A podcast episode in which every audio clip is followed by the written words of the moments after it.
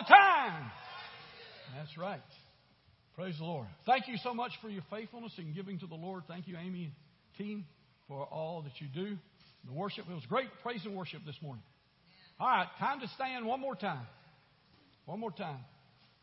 Give you that one last chance to stretch, okay? Got to be in for the long haul here. Okay.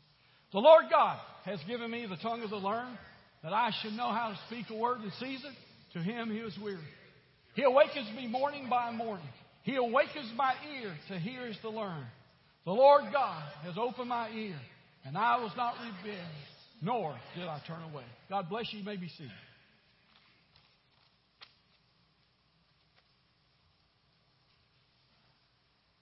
I want to talk to you today. I preached and taught several times on the shortest word in the Bible. Mike and I teach a lot on it. That's if you do something to IF. It's a, it's a big word, but it's got small letters. And I came up with a long word that we're going to talk about today. We're going to talk about the limitlessness of God. I could have said it shorter than that. I guess I could have just said God has no limits or something like that. But I like the long word, okay? The limitless of God. Now, all of us know that God is able to do anything that He desires to do. At least I think you do. If you don't, you should believe that. that. Because Ephesians 3.20 says, Now to Him who is able to do exceedingly abundantly. He didn't just say abundantly. He said exceedingly abundantly. He is able to go above and beyond anything that we and our minds can even comprehend and think. But we're limited by that because our mind is a limitation sometimes.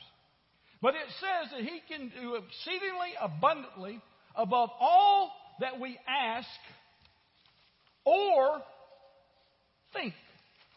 Now, I don't know about you, but I can think some pretty big things, right? And so uh, I understand that we can think big things. It says, according to the power that works in us. What work what power is in us to work? The Holy Spirit. The Holy Spirit's here inside of us to work. God has given us that power to empower us to be able to receive what God wants us to have and to receive the blessings that He has. But many times,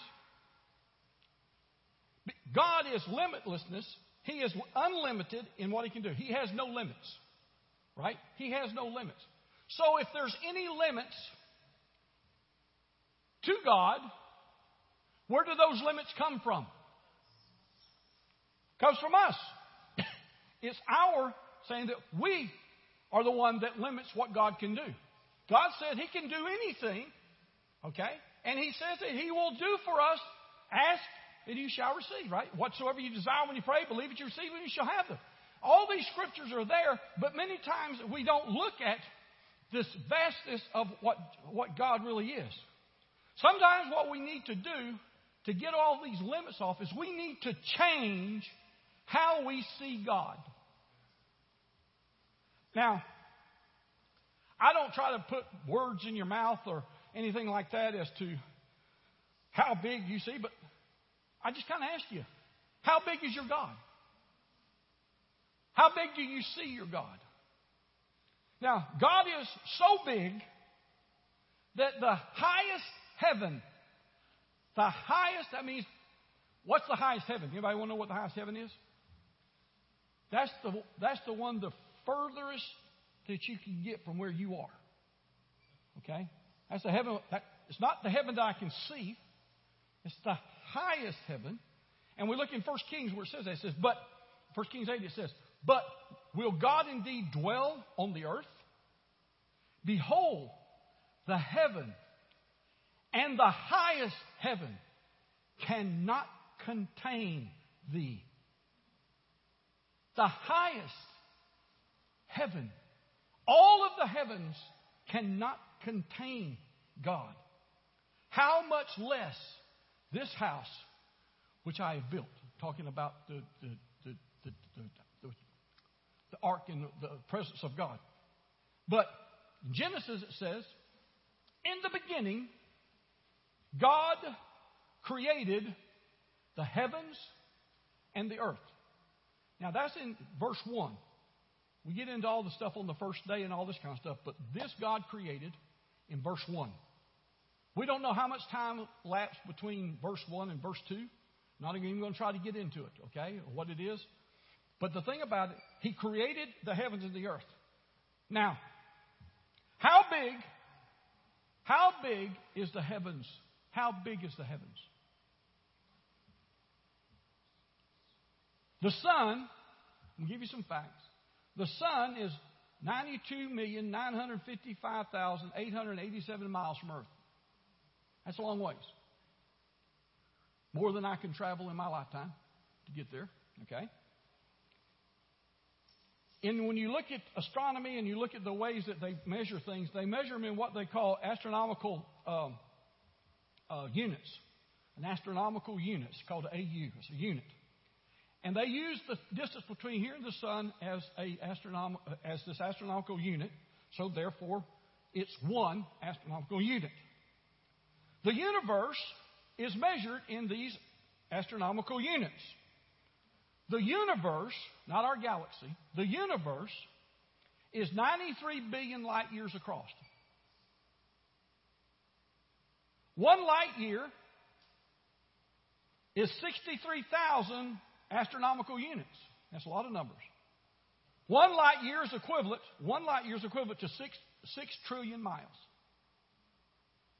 That's a really big and vast space. But the thing about it is, it's the only, the visible universe that we've been able to see with telescopes. We can't see beyond that. That's as far as our telescopes will be. So, God is all powerful, all knowing, all good. And I want to ask this question How big is your God? How you seek God determines how you see Him as your provider, your healer, your waymaker. If you see your God too small, then your problems are bigger than He is. This results in fear and unbelief. When you realize how big God is, your problems pale or so small in comparison, and you stand in awe at the mighty God that you serve, the creators of the heavens. He's the giver of life. And many times we lose sight of how big God is as we read about the life of Jesus a man. And we lose the side of Jesus that's God. Many times when you bring your request before the Lord, you see a man, Jesus, who died on the cross for us. Yes, he did. But he was God incarnate in man. He came and took on the form of man to live among us, but he was still God. Now, Give me the first slide. I don't normally do this on Sunday, but a lot of people, now this is supposed to be represent Jesus, it's just some guy with a robe on. But a lot of people, when they look to the person who meet to meet their needs, that's what they see because they've seen that picture of Jesus. They see the man, Jesus. A man like you and I. He walked on the earth just like we walked on the earth. He did everything just like we walk on the earth. And many times when we look at our problems, they're bigger than us. And sometimes we say, if he's bigger than us, is he bigger than this man called Jesus? Because we don't see past his humanity into what he was with God. We used to sing a song when I was growing up, you may have sang it, but you're not as old as me, so I don't know. Well, we used to sing this song, He's got the whole world in His hands. He's got the whole wide world. In His hands, He's got the whole world. In His hands, He's got the whole world in His hands. I grew up with that as a child. So what did I picture? Next slide. That's how, how many of you have that picture of God? He, he's got the whole world. That's, that, that's God. Well, if you see that, you have a bigger aspect of God and how you see God than you did when you just saw a man who died on Calvary's cross for you as a man. But we don't see God behind that man. But then go to the next picture. This, if my pointer will work, right there, that little dot, right there in the center. I can't hold my hand steady. I wouldn't be a good sniper. But that little spot right there is the galaxy that we live in. That's the Milky Way. That's where we live. That's our galaxy. That little small spot. This out here, all of this is the universe that we know. Each one of these little marks is a billion light years. 93 light years. 93 billion light years is how big our known, known, I have to leave it that way because it's probably bigger than that, our known universe. Now, picture the hands of God holding the universe in his hands. Can you see that? Just our galaxy. I heard last night, matter of fact, we were watching something last night, and it was a thousand, thousand years at the speed of light just to get across our galaxy. And we wonder, how big is God? It says that this, as we know it, and maybe even more, cannot even hold him. I don't know about you, but I serve a big God. That God that I serve is bigger than anything that you can ever run across in this lifetime. I don't care what it is. Because I look at me, I, when you look at that right there, that's our entire universe. That's not, that's not Earth, that's our entire galaxy right there. I am so minute in the vastness of God. His great vastness that He is. But yet we try to put Him into something that we can understand and we see it in Jesus, but we lose sight of how big God really is. And how big, if He's that big, if He created that, can He take care of us? You understand what I'm trying to say? We need to change how we see God. Because we can't look at God as a man. In Jesus, yes, He died. I don't want to take anything away from that. But we have to look beyond that. I preached for many, many years. I told people, never look at me, but look through me to the one I serve because I'm not perfect. I never will be perfect. But the one that I serve is perfect.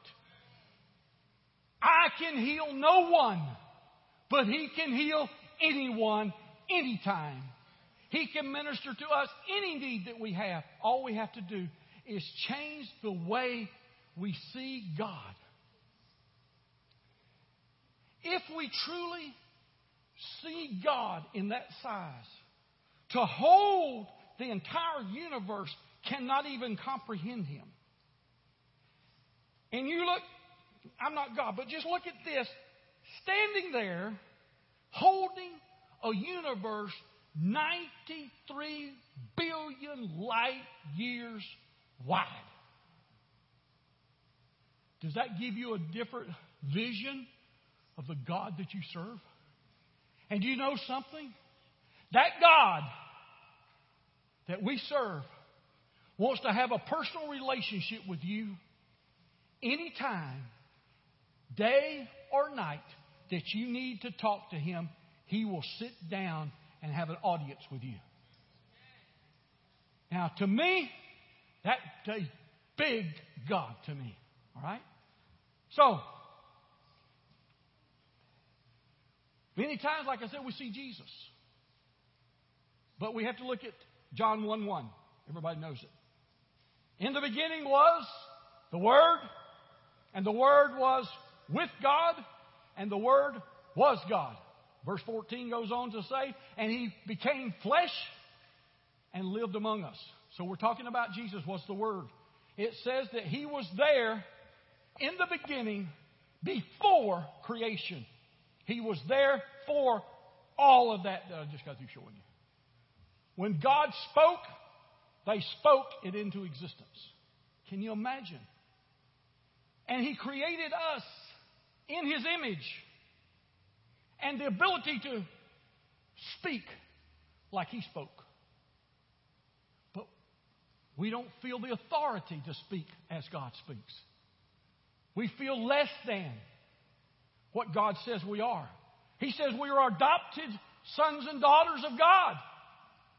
Adopted means I have rights. If you're an adopted child, you have, believe it or not, an adopted child up in the year of 18 years of age has more rights than a natural child does in some states. But we have been grafted in. We've been adopted. We have inherent rights to be able to be called what? Sons of God. Now, that's mankind's sons, daughters of God. I understand that. When John 17 says, Now and now, O Father, glorify me. This is Jesus talking. Glorify me together with yourself, with the glory which I had with you before the world was. He was calling on his father says, Let me have. Let me have. Okay? Just come and be with me like we had before the foundation. He was longing for that fellowship with his Father that he had before the foundations of the world while he walked on this earth as a man. He longed to be with his Father. We should long to be with our Heavenly Father. We must see God in all of His glory, bigger than the universe bigger than anything we can even imagine. Limiting our vision of God, His greatness. In other words, if we limit God's greatness, it limits our ability for greatness. But we are the controlling part of that. God is unchanging. God always is and always will be. Okay? He's not going to change. He's not going to change his gospel message for this generation. He's not going to change anything that his word says. Because God is unchanging. But his vastness is what we have to see. So, limiting our vision of God's greatness, how he is, will limit our ability for greatness, healings, blessings, all the things that comes from God is limited by us. Now, how do we change that? Another thing, change that we have to make is, secondly, we have to change. We have to change how you think, or how we think. If we think of God in one way, it can limit us in the things we do. So, what you think determines what you'll believe. What we think is what we believe. What you believe determines what you can do. It's a process. It's a process. And it's how we approach God, how we approach who He is, what He is, the vastness of who He is, and understanding that. Proverbs 23, verse 7 says, For he, for as he thinks in his heart, so is he. We think out of our heart. Now, if we think out of our heart, what's in our heart? A little teaching this morning. Our heart. How do you put something in your heart? Now, I got some doctors over here would probably say put an IV in. Okay? If you want to get something, put an IV, the blood goes through the heart. So if I want something to go to the heart, I stick it in. Well, maybe we need to get a spiritual IV and get some of God's Word. Put it into our veins. Get it in our hearts to where we can use it. It doesn't do any good here. This is nothing more than black and red letters on a white page.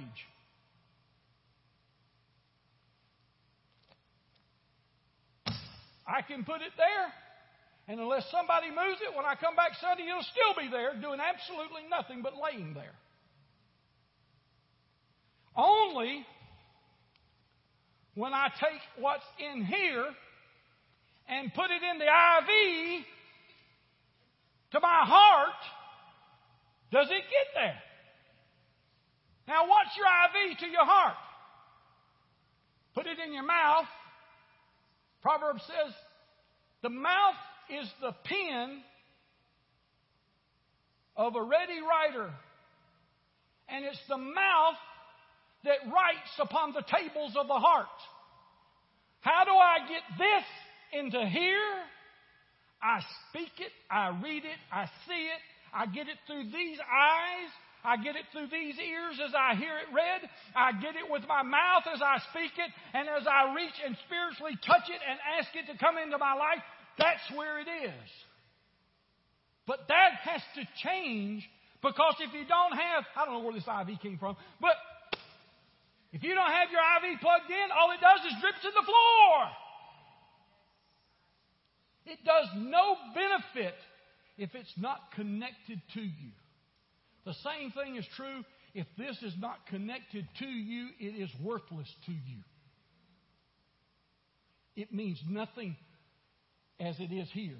It only becomes, because they call this the living word. It's living, it brings life it says that life and death is in the power of the tongue, right? But it's this thing that gives life. The Word, not the Bible itself. It's the Word in here that gives the life. That's what has to be put in there, right? Now, change how you think. All right. Each one of us has an image on the inside of us of who we are and what we can do. How many of you have an image of what you can do in you? Oh, okay, nobody does. I'm the only one here today that has an image of what I can do inside of me. We all do. We have one, whether it be big, whether it be small. Sadly, life, the devil, have done a pretty good job of beating our hopes and our dreams out of us. Satan is on the rampage, beating and trying to drive every blessing that God wants for us out of us so that we can walk in void with nothing that God has for us. His job is to keep us from having anything that God wants us to have. It's His job, and in some lives, He's done a pretty good job. Not only do we suffer from when this happiness, but also at others. It doesn't just affect us. If we lose something inside of us of God, it affects those around us because we can no longer contribute to their life. A child comes to says, Mom, Dad, I got this, I got that. What do I do? I don't know. What's the Bible say? Give them the word. You say, yeah, but the word doesn't. The word does, will, and always will do something. Because God promised His word. He said, My word will not what? It will not return void. You put the word out, it will not return void. You've heard that more than once from Pastor Goodluck. We say it, we believe it, right? We live with it. We cannot put these limits. Each one of us has God given things in us that are intended for us and are intended for others. If we don't reach our full potential, when those people come around, they'll never receive the miracles and the blessings that God has for them if we're not prepared in here to give something to them out of the abundance of our heart. We give into them. We give to others. That's what Jesus did. He came and gave. He gave, he showed, he gave, he showed instruction. Said, This is the way you walk. This is what you do. This is what it's all about. So, the image that's inside of us it acts like a ceiling or a limit to what we can accomplish. I have another message I preach. It's called the Box of Life. Not going to preach it today, but I have one. It's a box of life. The box of life was what I call what you have accepted is your range, your abilities, and all that you can accomplish. And you live inside of that box exactly what you feel like you can do. That's that image that you have of yourself and what you can do. There's people in this church right now, oh, and I know you are because I'm here, so I know we are, that limit ourselves in worship. Because we've always worshiped this way, we never worshiped another way. When we see someone else worship a different way, we say, What's wrong with them? You know, what are they doing? Why are they up there having a good old time? Why are they dancing? Well, the children of Israel danced like crazy when they saw all, all the chariots and all the armies and stuff behind them drowning instead of coming after them. They danced. They danced before the Lord. David danced before the Lord. I won't tell you how he danced, but he danced. All of you know how he danced, right? That's not literal, by the way, but I'm not going to go there. He had his kingly garments off. He had his kingly garment. He wasn't naked. They call that naked if you were in your undergarments. Today, never mind. Thank you, Lord. I stopped that one from coming out. All right. Anyway, so if we see ourselves as nobody special, then we won't be anybody special. But God never made a dud. He has plans for each of us that will exceed greatly what we've experienced or are experiencing right now. You may have felt like you have come to the highest level of blessings that you can receive. If you believe that, that's all you will ever have. I can guarantee it. Why? Because you have set a ceiling of the maximum blessing that you can receive. But we shouldn't do that. The bigger the obstacle, the bigger the obstacle is in front of us, we have to break through the box. We have to kick the sides out, get outside of the box, and begin to live where God wants us in the vastness of His blessings. As big as the universe. That's where God wants us. But we have to think. We have to change our thinking to line up with Word of God. The Word says you are more than a conqueror. Says you are forgiven. Says you're blessed. Says you are the righteousness of God. That you can do all things through Christ that strengthens you. What the Bible doesn't say to the believer, you are defeated. Your sins are not forgiven. You are cursed. You are unrighteous. And you have and you're weak and you're beaten down. That's not what the Word of God says. The unbeliever has to live with that. I don't. You don't. As a born again child of God, you can do all things through Christ that strengthens you. Begin to look at your problems this big with God this big instead of your problems this big and God down here saying, I don't know if I can handle that. We need to look, think differently. You can think different in a lot of things. I just looked over at Michelle and Todd over there, made me think. We have to think the same way in our marriages.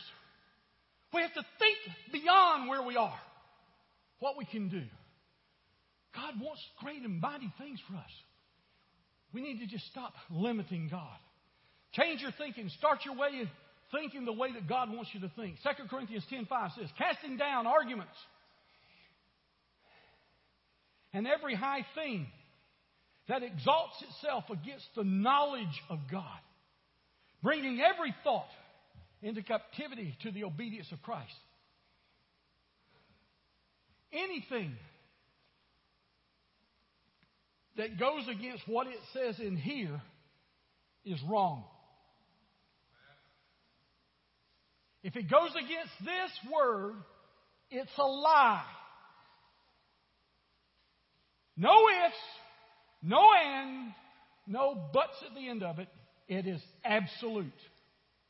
If this word says it, it's true. If it doesn't, if somebody says it, it's a lie, they're the liar, not it. The world today is trying to get rid of this book because it holds the absolute, unequivocal truth of God. And He did it for us. It was for us. 1 Corinthians 2.16 says, For who has known the mind of the Lord that he may instruct him. But we have what? The mind of Christ. Hmm. The mind of Christ. He was with God the Father before the creation, knew everything that he was capable of doing then, and knew that even on this earth as a man, he still was capable of doing what he did before the foundations of the world. He believed because he knew what was in him. Do not think like the world thinks. Don't think the way the world thinks. If the world says it, you can almost, Pastor Goodluck said here one time, he says, if, the, if, if you hear this voice, the devil tells you to go this way, then go this way. That's kind of what it is with the world. If the world says, this is true, guess what it is? It's a lie. Okay? They'll say the facts say. Okay? Fact is, that's a chair. Yeah, that's a fact, all right. But it's just a chair. It doesn't move or doesn't do anything. It's just there. We can't make more of something than it is, okay? Romans 12, 2. Don't think like the world. It says, Do not be conformed to this world. What does it mean to conform to something?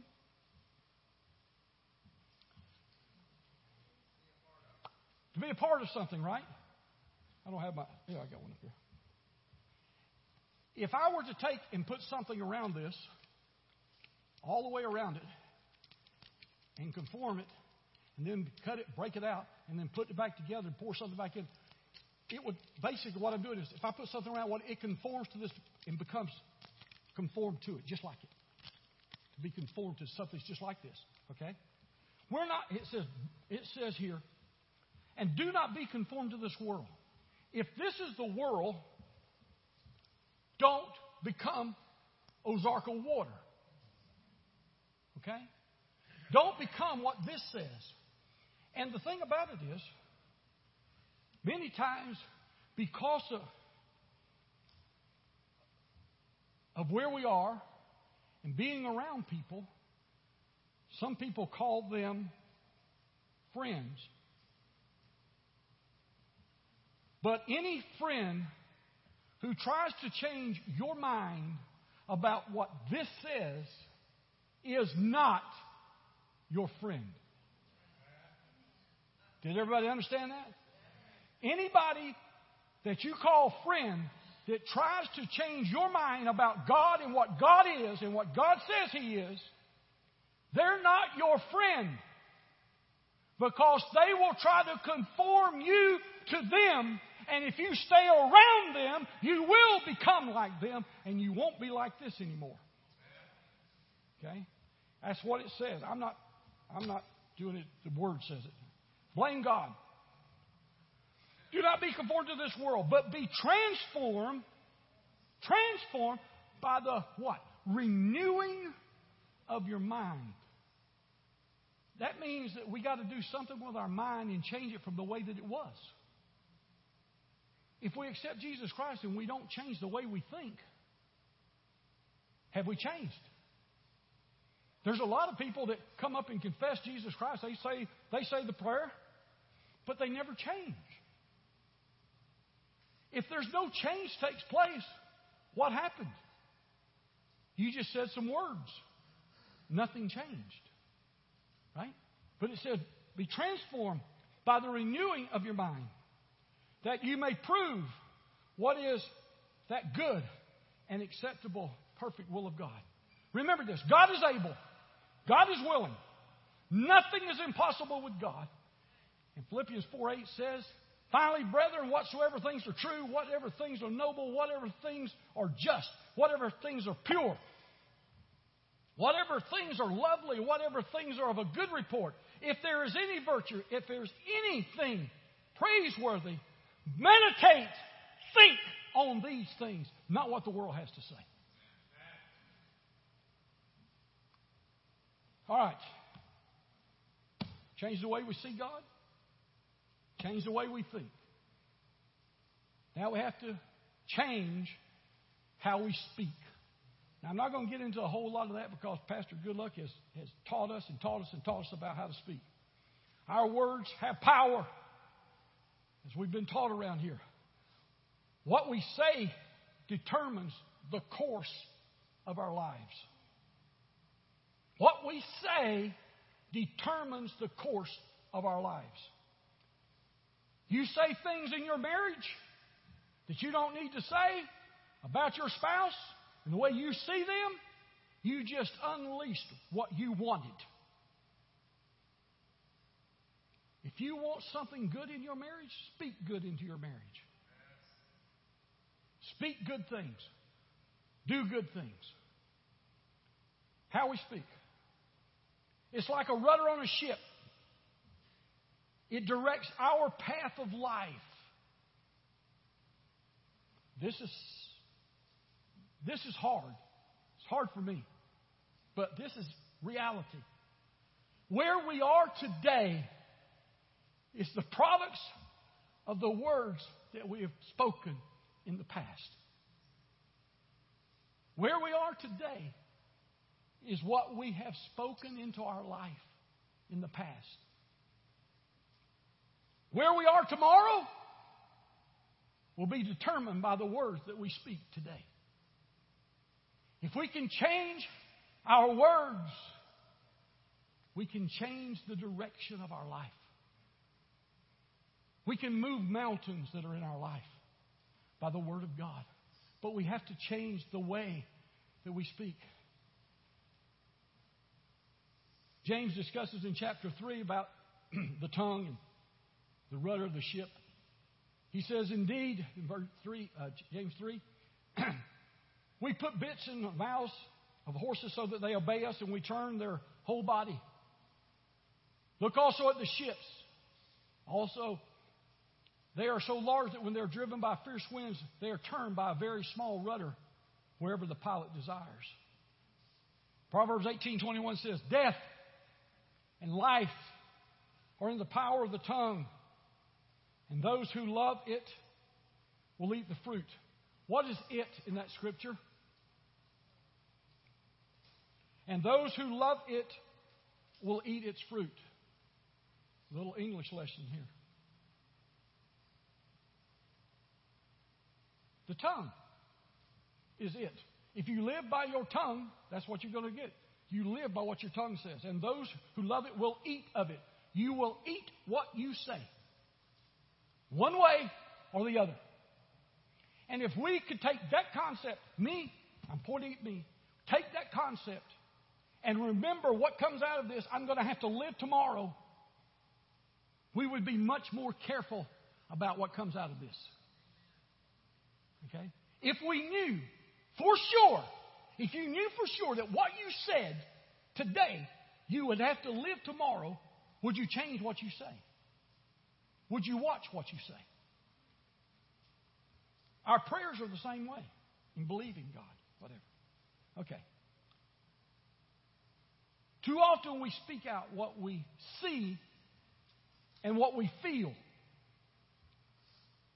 My Christianity is not based on what I see, it's not based on what I feel. My Christianity is based on what I know. I know that I asked Jesus to forgive me of my sins. And I asked Jesus to come into my life 50 years ago. And I am what I said back then. I am a born, still to this day, 50 years later, I still know that what I said 50 years ago is still relevant in my life today. I'm just as saved now as I was then.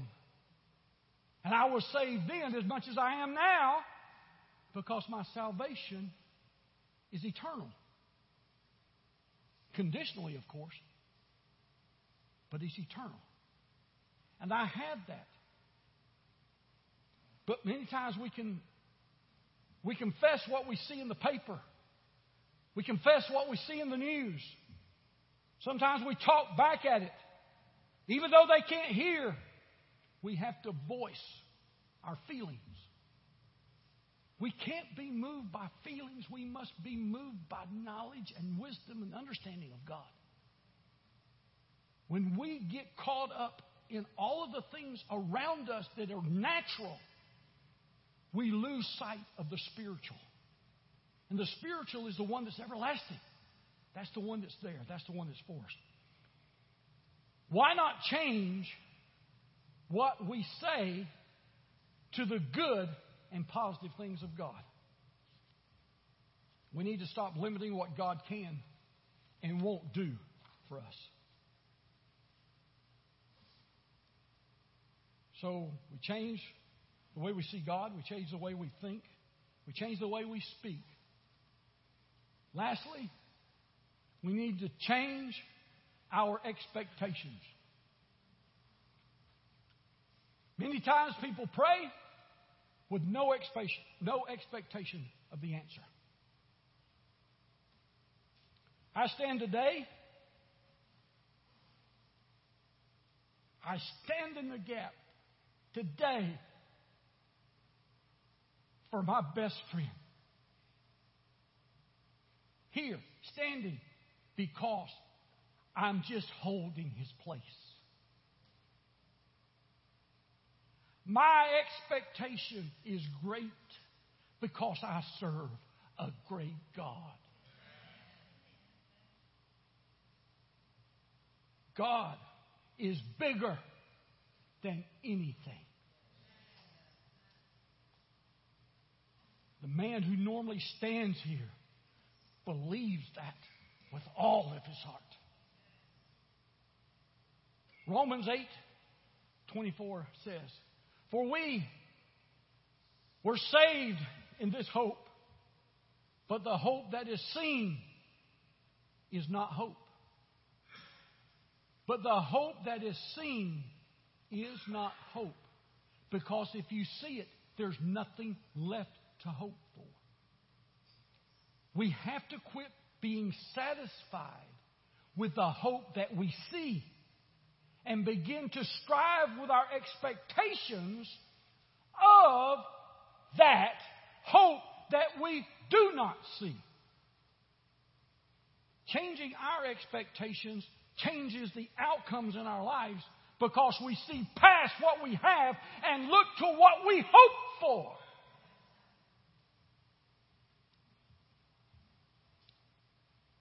For when does one still hope for what he sees? I can't hope for something that I have. I already have it. Right? If you have something, you already have it. But if we hope for what we do not see, we eagerly wait for it with perseverance. We hang on and we hold on to it I see it. I see it in hope. I see it. I see it. I see it. I see it. That's our expectations. Do we see it? Let our expectations be the expectations that God has for us. Psalm 62 5 says, My soul waits silently for God alone, for my expectation is from Him. My expectations is not what I can accomplish, what I can do, but it's what God can do for me. My expectations, I'm waiting for what God, what's coming from Him. God wants to take us to new levels of victory in our lives. He wants us to grow. He wants us to get going.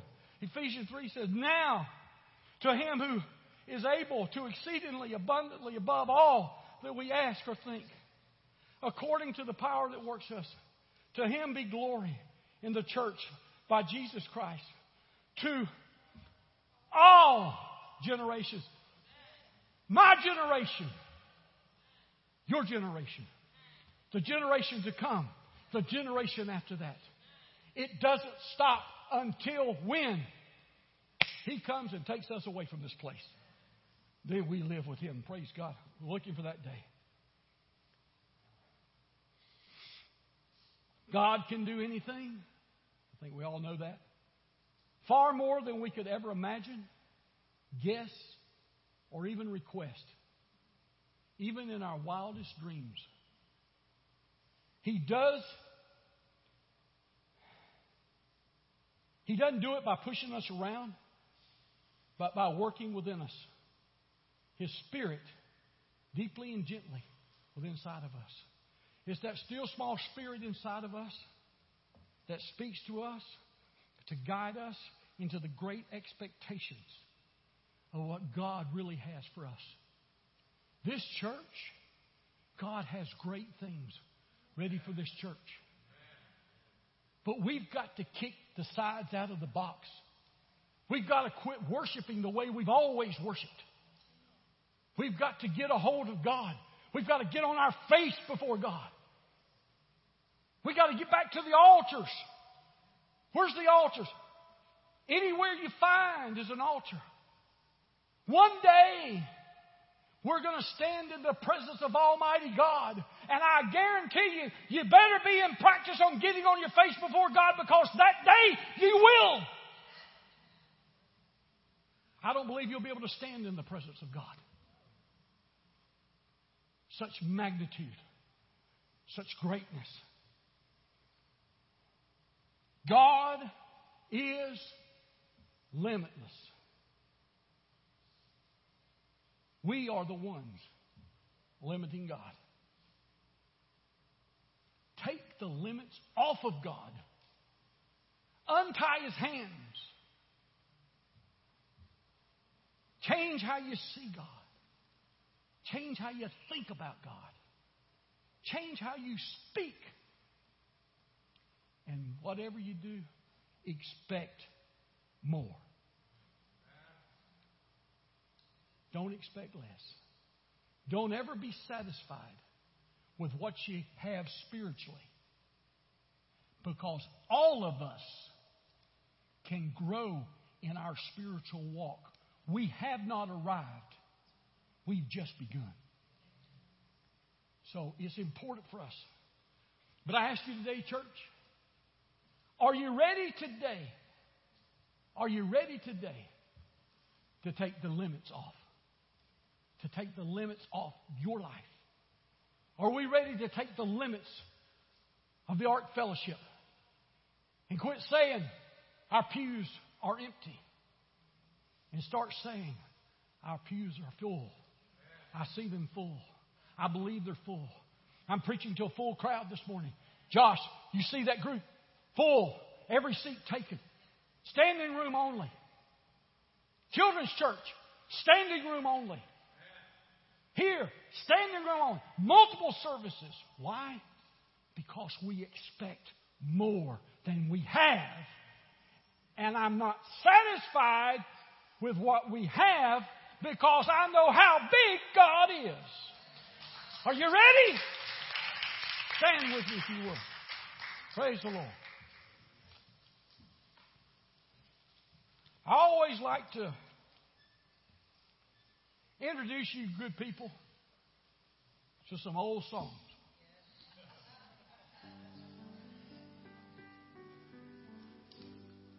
And I, you may not know this song. My wife said she didn't know it. Joy said she didn't know it. Probably a lot of you don't know it. But I know it. And I texted Amy this morning. She said she didn't know it. That's not, I mean, you got to realize how old my brain is. But I woke up this morning singing this in my dreams. So I sent her a message and sent Teresa a message and said, Can you get the words to the song? Put it up there. And the song is How Big is God? And I want to read you the verse because I don't think I can say it. Though man may strive to go beyond the reach of space, space exploration, we're, we're fascinated by space. To crawl beyond the distant shimmering stars.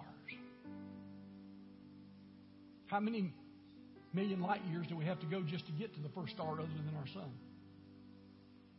This world's a room so small within the Master's house.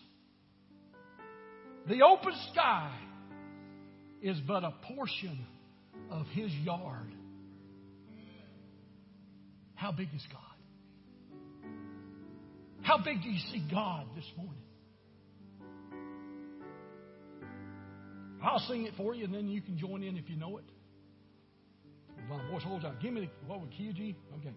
How big is God? How big and wide His vast domain? To try to tell these lips can only He's big enough to rule His mighty the universe. My voice just won't do it. Yet small enough to live in my. He can live right here. The vastness of God is resident right here. But He's so big that what we see is nothing more than His front yard because how big He is. We've got to start looking bigger, folks. Quit putting the limits on. Sing it. You guys sing it. I can't sing it. How big is God? How big and wide His vast domain. To try to tell these lips can only start He's big enough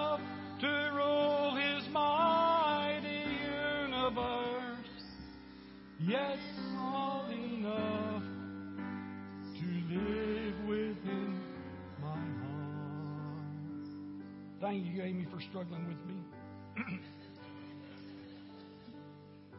but I hope you, maybe I couldn't sing it because of my voice, but Keep that song in your heart. Realize how big God is. If you're here this morning, you may not know God. You may not have accepted Him. Or you may have at one time accepted Him but have fallen away. You need to come back to the reality of the God that you serve because when we accept God, we change. If we haven't changed, we need to check on where we are if our life hasn't changed. but I'm going to stand down here if you don't know Jesus, or you've maybe fallen away, or you're not sure. If you come down, I'll pray with you this morning to show you what it takes to accept Jesus Christ as your Lord and Savior. Is there one? A lot of people like to do it silently Up to you if you want to do that. But if you don't know Jesus, I invite you to come and accept Him today. But how many of you are ready to expand your variety, your vision? How many of you begin to look at God and look for what God's greatness that He wants in you? Can you just raise your hands and say, Lord, I want more. More of you. I want more, God, of you. God, open the windows of heaven God minister, Lord, today to each and every one of us. Our prayer team's coming for anyone who needs prayer for sickness or any situations that you might have in your life. Our prayer team will come to pray with you. We want to invite you to come. I want to invite all of you to Get a hold of those that look around and the people you don't see. Tell them we serve a big God and that God will protect us. We need to come back together as a unified body of Christ. If there's any time in this church's history that we need to be united in faith, it's now. It's now. It's time for everybody to come home. talking to all of you out there. It's time to come home. The pandemic will be with us forever. I'm not saying that is a negative thing, but flu has been with us forever, and it's nothing more than flu on steroids. So somebody's going to fight flu next year, I guarantee you. It's just the way it is. But it's time to come to back together as a unity in God. How many of you believe that with me? Father, I pray right now, Lord, that you go with us to our homes. God, take the word that went forth today Lord, don't let it just be a time that we're moved, but God, let it bring change in our lives. God, let it be the vision that we all see as we look at you holding the universe in your hands. And we is nothing but a speck. But God, that you're so big that none of our problems even touch you because, God, you're so big. Now, God, I pray that you take that Lord, if there's someone here who doesn't know you as a personal Savior, God, I pray that they come up here to this prayer team or find a place to accept you, Lord. And God, we praise you. Take us to our homes. Keep a hedge of safety around each and every one. Let us go home with no accidents. God, bring us back at the next appointed time to worship you, to praise you, and to see, God, how limitless you are. And we praise you in Jesus' name. Amen. May God richly bless you as you go. Lord bless you.